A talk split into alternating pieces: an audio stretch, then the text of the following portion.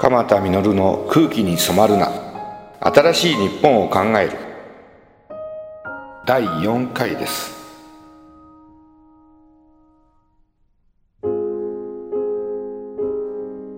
早いもんですね。4回目です。今回のテーマは世界の平和を考える。12ヶ月に1回。日本だけではなく世界的な動きや流れ。時には平和について時には経済についてあるいは環境問題について僕が世界中を飛び回る中で見てきたものや感じてきたものをお話ししようと思っています。アラブに関わりだしたのは今から8年前イラク戦争で傷ついた子どもたちを救いたいということでジムネットという認定 NPO を立ち上げました。8つの NGO がそれぞれの NGO をやりながら協力をしていくネットワーク方式でイラクでの戦争で傷ついた子どもを救おうという活動を始めたんです。Japan Iraq Medical Network JIM-NET というふうに言います。そこの僕は代表をしております。毎年7000万ぐらいの活動費を集め、えー、有効な子どもたちを救援する活動をしてきました。イラクになかなか行けなかったのでシリアを通過しながらシリアとイラクの国境沿いにある No Man's Land の難民キャンプに行ったり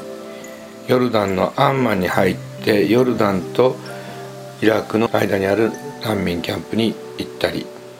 そんなことで何回もシリアに入ったりヨルダンには繰り返し繰り返し拠点として、えー、入ってきました。一時はヨルダンのアンマンという地域に事務所を作っておりました。現在はイラクの北部が治安が安定してきたためアルビルというイラク北部の町に事務所を構えイラクのバグダッドやモスルやなどの4つの拠点病院に支援をアルビルから行っています。もちろんトルコでもイラクのドクターたちとカンファランスを持ったことがあります。イラクの南部にクウェートという国がありますけどもそのイラクに入れなかった時クウェートでカンファランスを持ったこともありました。アハマデ君の命のリレーという絵本を作るためにパレスチナやイスラエルにも行きました。パレスチナにはヨルダン川西岸地域に行ったりあるいはエジプトとの国境境があるガザというパレスチナに封鎖をされていますがパレスチナ人がたくさんが住んでいるガザという地域にも入りました。アラブの春というのが昨年初めから起き出しました。チェニジアやイエメンあるいはエジプトリビア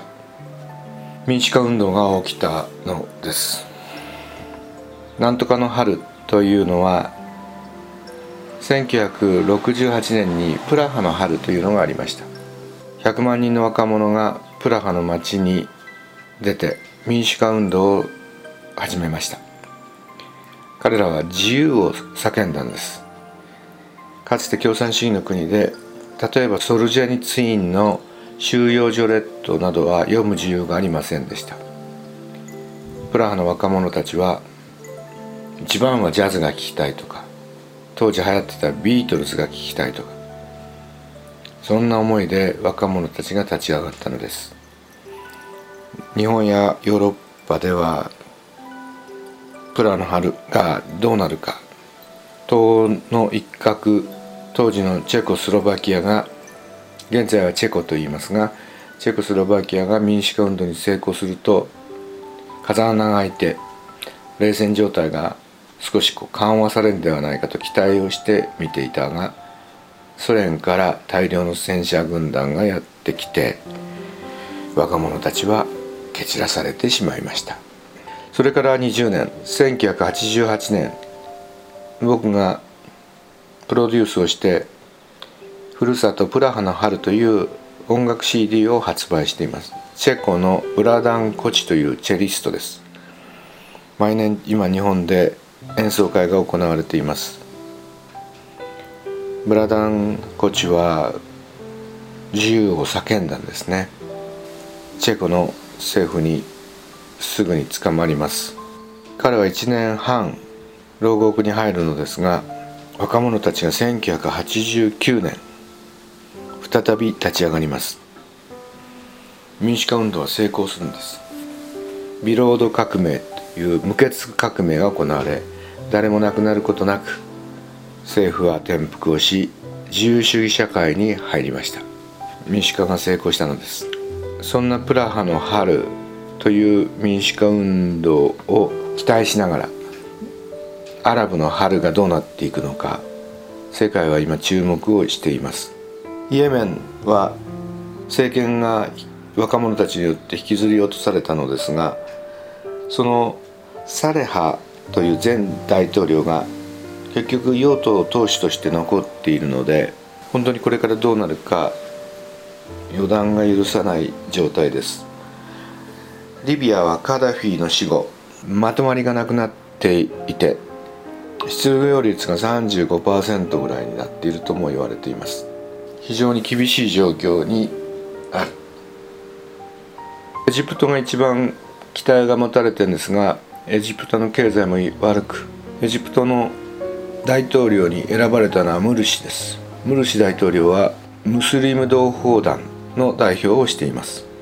このムスリム同胞団というのは福祉団体です。ただ今まで非合法組織というふうに言われてきました。非合法組織ではあるのですが穏健派イスラム組織とも言われているのです。実はパレスチナのガザを制圧しているハマスはこのムスリム同胞団によって立ち上げられたと言われています。パレスチナのハマスの代表メシャール政治局長が7月中旬ムルシ大統領と会っています。アルジェリアの平和社会運動もモロッコの公正発展党もクウェートのイスラム憲法運動になっているグループもイエメンのイスラム改革党もムスリム同胞団系組織と言われています。ムスリム同胞団は単なる宗教家がコントロールしてはいなく運動は大学の専門家や医師などのの専門職を持った非宗教家が担っている部分もあり国会で決められたことを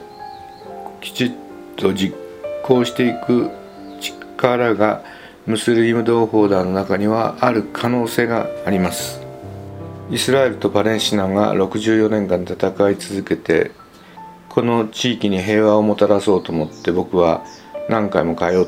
ています。アハメド君の命のリレーという絵本を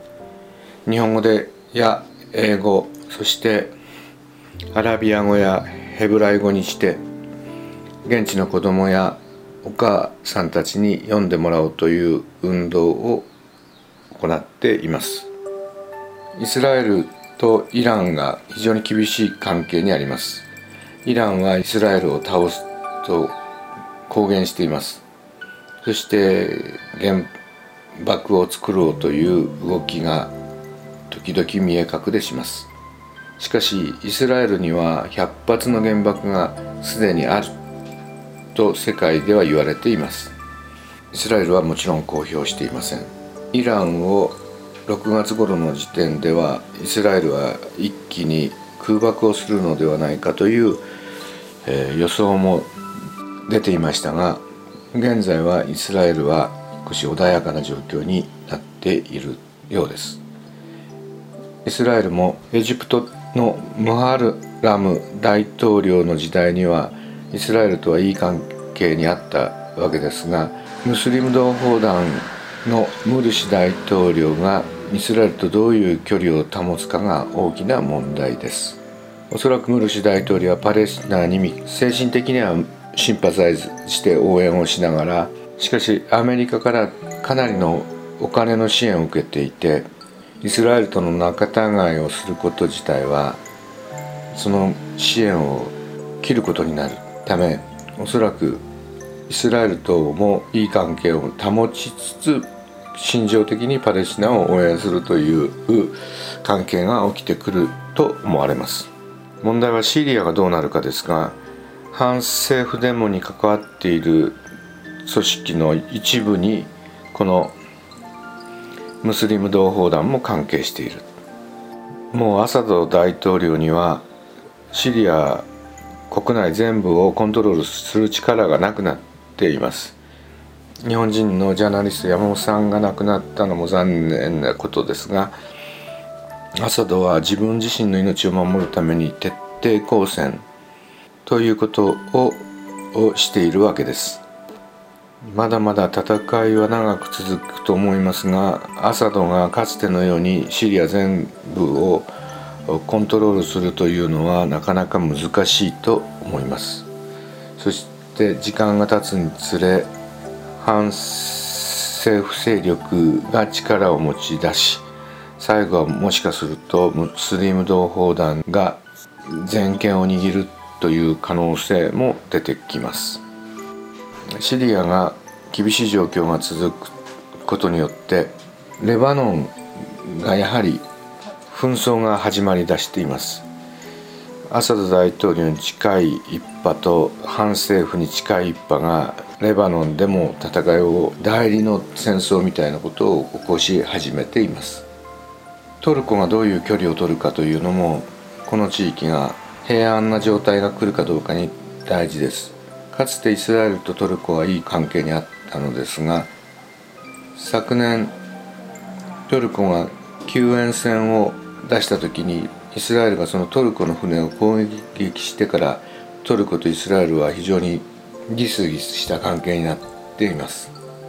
イスラエルにとってみるとレバノンやシリアイラクは非常に厳しい国に囲まれています。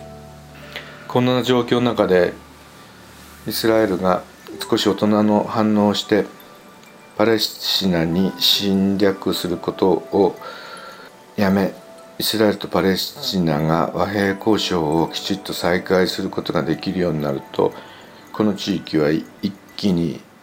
リスキーな地域から世界にとってこう安心な地域になっていく。これはもうとっても大事なことです。僕が書いたハメド君の命のリレー12歳のパレスチナの少年がイスラエル兵に殺されそのにもかかわらずパレスチナの少年のお父さんはイスラエルの心筋症の12歳の女の子を助けるために自分の息子の心臓をイスラエルの女の子にあげました。12歳の少年から12歳の少女へパレスチナからイスラエルへ心臓がバトンタッチされたのです。こんないいことが行われていることを世界はみんな忘れています。この地域の人たちにアハマド君の命のリレーを読んでもらい命の大切さや平和の大切さがうまく伝わるといいなというふうに思っています。アラブの春をむしろマイナスと考えているヨーロッパの人たちも最近は出だしてきています。むしろアラブの春後アラブの中に安定がなくなり世界が危機的な状況になったりあるいはその安定がなくなったところにテロリストがのさばるのではないだろうかというような危惧も持たれています。問題はムスリム同胞団が今後も大人の対応がきちっとし続けることができればハマスも跳ね上がった暴力的な行為だけに少し歯止めがかかりムスリム同胞団がつながっているモロッコやアルジェリアやクウェートやイエメンエジプトそしてもしかするといずれシリアそういうものがスクラムを組めるようになるとイランが挑発的な行為をするのをアラブ世界が抑えることをしイスラエルに対しても無言の圧力をかけることができるようになりイスラエルも仕方なく大人の対応をしパレスチナ側との和平交渉のテーブルに乗ってくれるといいように思います。アラブの春がかえって危険な台風の目になっていくのかあるいは本当にスプリングが春に世界中にアラブの春からやってくるのかもうしばらく見ていかなければいけません鎌田実の空気に染まるな新しい日本を考える第4回世界の平和を考えるでした。